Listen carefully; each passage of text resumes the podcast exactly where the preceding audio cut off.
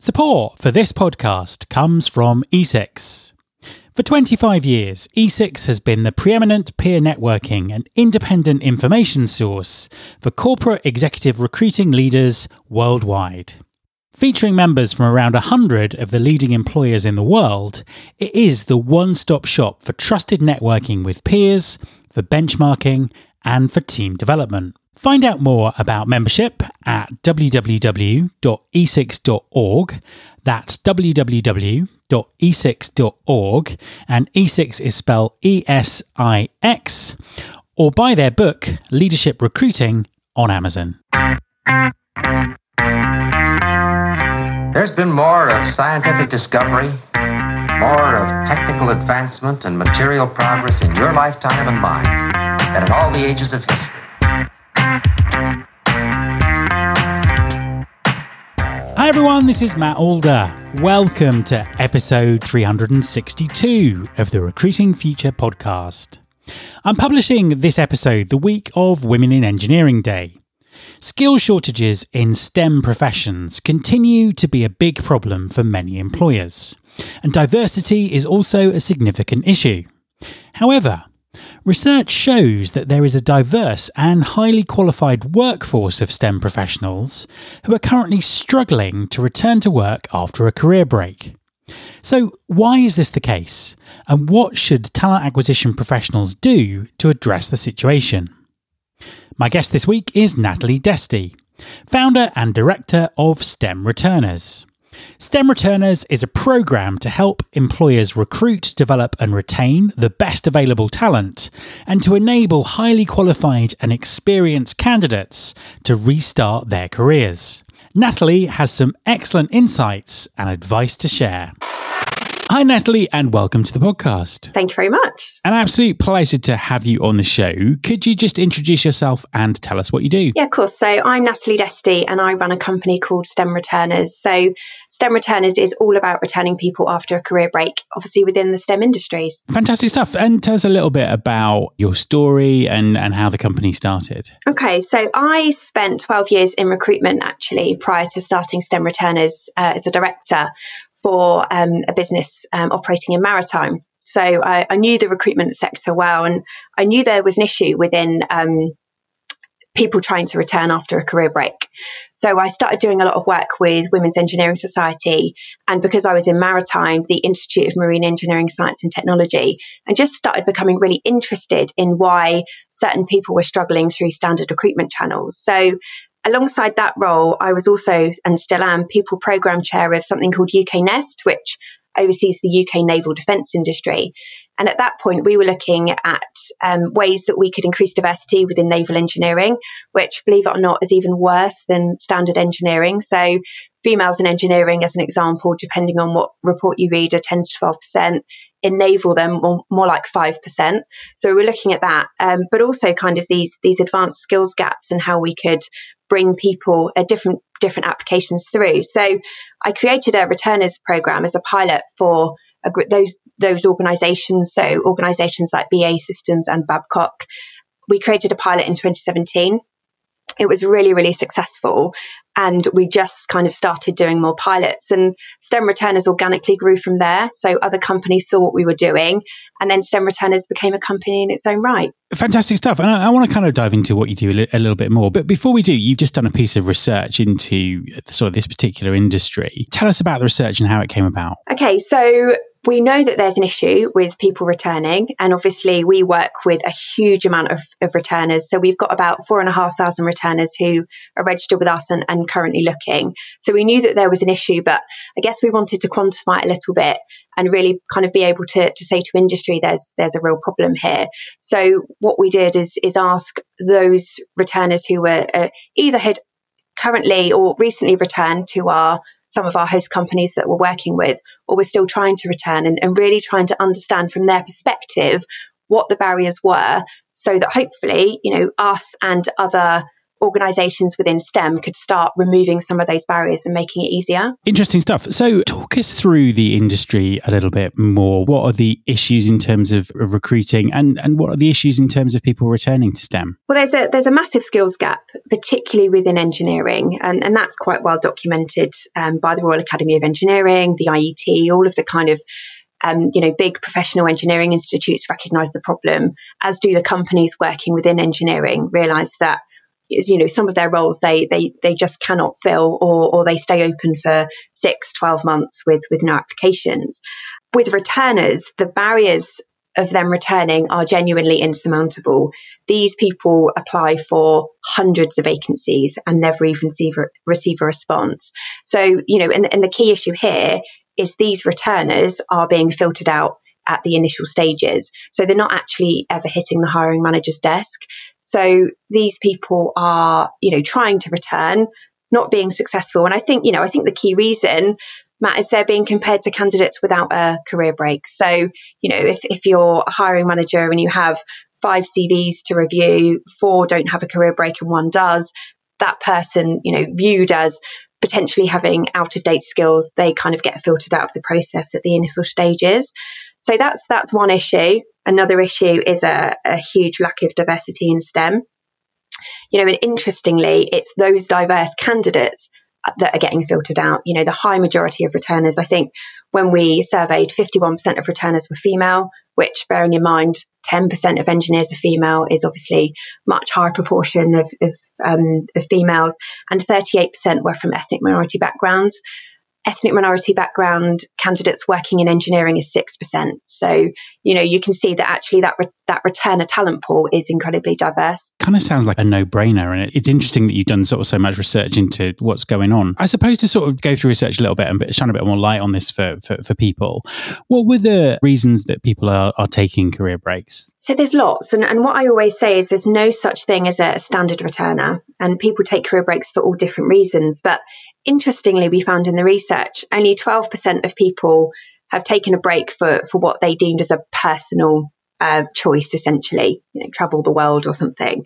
So the, the key reasons people take breaks are a big one, and probably the biggest is childcare or caring responsibilities. So, um, you know, actually, I think the term carers sums it up much more than than kind of maternity leave because you know it's it's not just childcare; it's um, it's it's often elderly care as well, or or ill um, ill relatives. So I think carers is is a, is a large group. Health is another big one. You know, particularly long term health. We have a lot of people returning after um, beating cancer and, uh, and, and similar things like that. Uh, also, mental health. You know, actually, we we see um, you know quite high, previous high level executives who who who are returning after mental health. Um, redundancy is another really big one, and that's been hugely impacted with COVID. So the amount of people, obviously, who have been made redundant, as uh, you know, certainly within certain sectors, has increased hugely. And another big one is relocation. So you know, we work with candidates. We work with lots of different um, avenues to find these candidates. We work with a lot of charities, things like refugee charities as well. And we find that people trying to transfer their skills from other countries find it almost impossible. You know, and we're talking about a bridge engineer, you know, a bridge engineer who has experience of building a bridge in another part of the world can't transfer those skills to the UK, even though the bridges are pretty similar. So, um, you know, it's just, it's just, it's really difficult to understand why it's so difficult for these people. And they have you know software engineers is a good example. Um, the software that they're using is the same but they've been doing it in another country yet find it absolutely impossible to transfer transfer that here. So we're talking about a group of highly skilled diverse people who are trying to get back into an industry that has massive skill shortages and a huge problem with a huge problem with diversity. As someone who's a who's a recruiter yourself, what are the issues that people have in the recruitment process, and what sort of perceptions did, did recruiters having? Is it is it recruiters that are the problem? Is it the process that's the problem? What are you seeing? I think there's a there's a few things, but what we tend to see most of the time is returners are being filtered out at application stage and had a really good example of this with um, the first company we, we ever worked with. So I was working with um, a single mum. So she'd taken a five year career break. Uh, to raise her child. And um, her skills before that, she was in naval architecture, which is a very specific um, skill short um, area. And obviously, she was a female candidate, so she was one of that 8 to 10% as well. And um, she wanted to apply for a, a partner organisation that we were working with. And she said, Natalie, there's no point me applying. I've applied for that company three times. A, I'm going to look like a stalker, and B, they just aren't interested in me. And I and I said, you know, I, am sure there's there's something going on here. Your skills are exactly what they're looking for. So I phoned the hiring manager and I said, oh, this is a weird one. Um, this candidate's applied for you three times, um, but she's been rejected. You know, but to me, she looks really suitable. So I sent her CV and he phoned me back and he said, Natalie, I've never seen this candidate's CV. You know, and that's when I realized it's, there is hiring manager bias, absolutely, but there's an issue with these people being filtered out before they even get there. So she was taken on the returners program. She's been promoted three times. So she, she was probably our, our first returner placed in 2017. She's been promoted three times and she's an absolute star. And she is a candidate who had tried so hard to apply for this particular company and had given up thinking that actually they're not interested in her skills, you know, and, and I guess before I would have thought, oh, you know, that's the hiring manager being biased and um, and not taking her forward because she's had a career break. But in actual fact, he'd never even got the CV. So what's happening is they're being filtered out at application stage. Now, I think a key reason for that is, say, um, an organisation, a lot, you know, lot of engine, probably majority of engineering organisations work with recruitment consultants or recruitment agencies. And, you know, if you think actually as a recruiter, I've got to send my best three or top three CVs, um, you know, you can't send everybody obviously who applies. I think the career break candidate gets filtered out at that stage. Um, there is unconscious bias. Um, you know, there is unconscious bias. Well, we all we all have unconscious bias. Um, but you know, I think assumptions are made about when somebody has a career break and whether they have had a deterioration of skills. Um, and and you know, eventually, as I said, these candidates just stop applying. So they try really hard and they stop applying, and then they go and do something else, or often we find returners have managed to return and they're grateful to return, but they've returned in a much less capacity. So we've just placed a project engineer who had managed to return um, after a three-year career break into engineering, but she'd managed to return into admin, and she was she was grateful. She was grateful to have a job, but you know, part of this is returning them back to where they should be. So she's now a project engineer with another partner organization, you know, back to doing what she's trained to do. So talk us through a little bit about what your organization does. So how do you help these candidates and how do you help the, the hiring organizations? Yeah, so the, the key, the key thing is removing those barriers. And, um, you know, really the biggest barrier is just making sure that these returners are viewed by the hiring managers because they just don't seem to be getting through the process. So what we're trying to do is, is strip all of that kind of lengthy recruitment process away. We partner with an organization.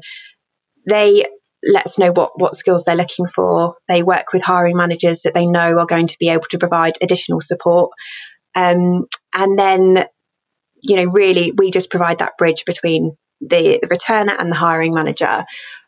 Returners are low confidence by nature, you know, so they've often had a lot of rejections and, and knockbacks. So we work with them to make sure that they, um, you know, they're in the right space to start this 12 week placement. Um, and that they have the support that they need. So we provide coaching support. They get an industry mentor through Women's Engineering Society.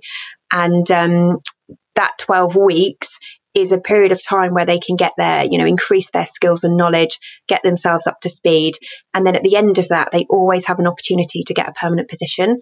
So we'd, we'd never work with an organization that was looking um, just to provide somebody work experience because although work experience is valuable, the returners end up in exactly the same position at, at the end of that. So there's always the opportunity for a permanent role. And actually, of all programs, 186 engineers we've returned now, 96% of those have all gone into permanent work at the end of the placement fantastic stuff. I mean, that's uh, that's amazing and absolutely brilliant that you have an organisation doing that. This is an issue that has it seems to come up time and time again, and it's something that I've kind of experienced within my own family and and friends. This kind of bias against people who want to return to their career and the, the incorrect assumptions that are made, and it it just does seem crazy at a time when there are such skill shortages and finding experienced talent can be can be very very difficult. What would your advice be to to talent acquisition leaders, to HR departments, to to to employers in terms of how they can stop this happening and how they can sort of fully embrace this this amazing talent pool? So I'd I definitely say to firstly to include returners in your shortlist. You know, I think if you are looking to send you, you know, your top three or five to your client, actually have that conversation with them up front and say, you know, would you be interested in seeing somebody after a career break? And, and make sure that they're included in, in your shortlist. I'd also really challenge hiring managers. You know, hiring managers um, are very good at saying, you know, what they want and giving a long list, unicorn candidate, you know, actually challenging um, some of those and some of that experience. And actually, could somebody transfer, you know, if we're looking, for example, for a mechanical design engineer as a returner to go into a shipbuilding company, we will always find a mechanical design engineer but they might not be from shipbuilding. They might be from aerospace or automotive you know but they've got those skills that, that, they can transfer in. And you know as well as returning transferring is incredibly difficult as well. So you know what what you know i'd really get them to challenge and ask what what skills are transferable. Um, also ask about your clients' diversity initiatives. You know, what are they doing in, in diversity? How are they how are they how are they what are they doing to actively um, attract diverse candidates? Because obviously looking at at returners and transferable skills is a really, really good way to do that. And then I think a big one is to create adverts and not job specs. If you look on um, any kind of job board, you will see a long list of, of of technical job specs and and no real adverts, you know, kind of attracting somebody to work for a particular organization. Now, when somebody puts out a long technical job spec, bearing in mind I've said that these these candidates are low confidence, they just don't apply. They they talk themselves out of it and think, you know, actually I'm not suitable for that. I have I have people talking themselves out of um, suitability of a returner's role, you know, and, and I, probably have two or three bullet points of things that they'd they'd need to have. You know, we we, we don't use job specs. We really just try and um, attract people with the right skills to come through. So, final question: Where can people find out more about what you do, and where can they connect to you? So, um, our website is www.stemreturners.com. So there's lots of stuff on there. There's lots of stuff, um, lots of blogs, um, you know, about returners that have successfully returned and, and how they found it. Um, I'm on LinkedIn as well, so it'd be great to, to link in with anyone. I'm just Natalie Desty, and STEM Returners is on LinkedIn as well. Fantastic stuff. Natalie, thanks very much for talking to me. No, Matt, it was a pleasure. My thanks to Natalie. You can subscribe to this podcast in Apple Podcasts, on Spotify, or via your podcasting app of choice. Please also follow the show on Instagram. You can find us by searching for Recruiting Future. You can search all the past episodes at recruitingfuture.com. On that site, you can also subscribe to the mailing list to get the inside track about everything that's coming up on the show. Thanks very much for listening. I'll be back next time, and I hope you'll join me.